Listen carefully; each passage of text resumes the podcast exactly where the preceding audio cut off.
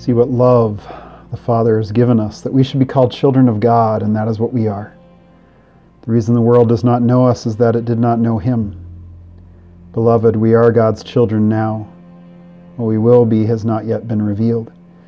What we do know is this when He is revealed, we will be like Him, for we will see Him as He is, and all who have this hope in Him purify themselves just as He is pure.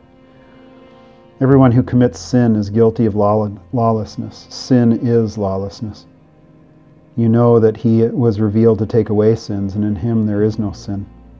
No one who abides in him sins. No one who sins has either seen him or known him. Little children, let no one deceive you. Everyone who does what is right is righteous, just as he is righteous. This is the word of the Lord. Thanks be to God. Well, this is the New Testament reading, the second reading for uh, the third Sunday of Easter. And every time I read this, the, the first thing I want to I want to do is I want to sing a song. Oh, know what manner of love the Father has given unto us. Oh, I, I grew up singing that. Um, and it's funny, there's quite a few songs that I remember singing at camp and VBS and all those things that come out of First John. Uh, but here we have see what love the manner what love the father has given us that we should be called children of god. That that that the love poured out upon us is the love of one who has adopted us who has taken us who said i want you that's the love that is poured out that's declared us as sons and daughters before we even know it that's what happens in baptism for us as lutherans god calling us his god making us his. God calling us as, as His children before we even have the ability to say, No, I don't want that. God calling us as His own in, in our baptism and doing it each and every day. This, this need to be reminded of that, that we belong to Him. And there's the, that declarative statement that is what we are. And then it, then it goes on, Beloved, we are God's children now. That, that it's not a, a we have to wait until death. But it's right now that it, that it stands as being something true. What we will be has not yet been revealed. What we do know is this when He is revealed, we will be like Him, for we will see Him as He is. And all who have this hope in Him purify themselves just as He is pure. I, I love that statement because, first, it reminds us of the fact that just as Christ was risen from the dead bodily, just as He shows up at the end of the Gospels, risen alive. Our, our, Luke text that we'll hear back here tomorrow is that he he actually eats something to prove to them that he is a living being. And our John text from from the previous Sunday, he, he tells Thomas, "Put your fingers in, in in in the wounds on my hands. Put put your hand in my side. I am alive. I'm this living physical being. And just as he is risen from the dead, so shall we be. That's one of the truths that we have to own because when death comes, or when death feels most imminent, is when we most feel fear. It's when we most feel a lack of faith. And, so we have to have that in the forefront of our minds at all times to know that as he is, so we shall be. That we will be like him. And I love that we're, we're told that our hope is part of what purifies us. That our hope in him, our trust in him, the, the reality that we say, okay, this one who has risen from the dead will also raise us. This one who has forgiven our sins through his death on the cross will continue to do so that our hope and our trust in Him is what purifies us. So many of us spend our lives, whether we know it or not, as I said this last Sunday, trying to atone for our own sins, trying trying to make up for our own failings, our own our own uh, uh, inability to be enough.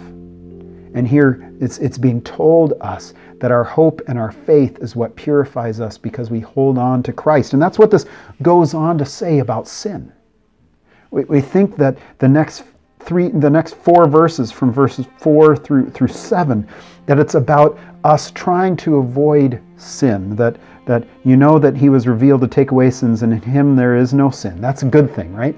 That He is revealed to take it away, to remove it from us. And that there is no sin in Him, even though God made Him who knew no sin to be sin for us.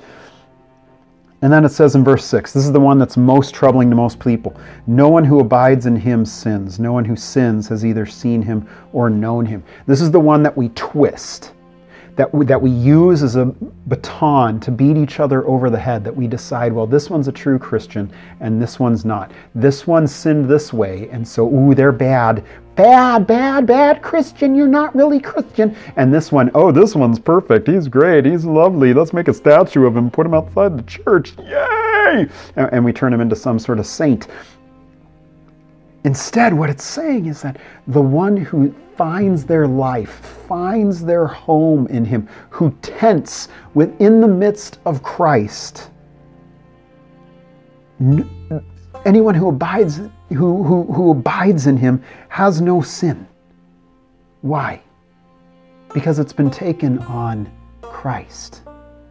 All the sins that people want to convict you of, that want to hold you accountable for, those went on Christ. And yes, you know what? There are temporal punishments for sin. You speed, you're going to get a ticket. You kill somebody, you're going to go to jail. Depending on the state in which you do it in, you might get the death penalty. And those are these temporal punishments, these temporal results of choices that we make in sinning against our brothers or sisters. But here, what is being said no one who abides in him sins. What that means is that someone comes to you says to you, You sinned against me.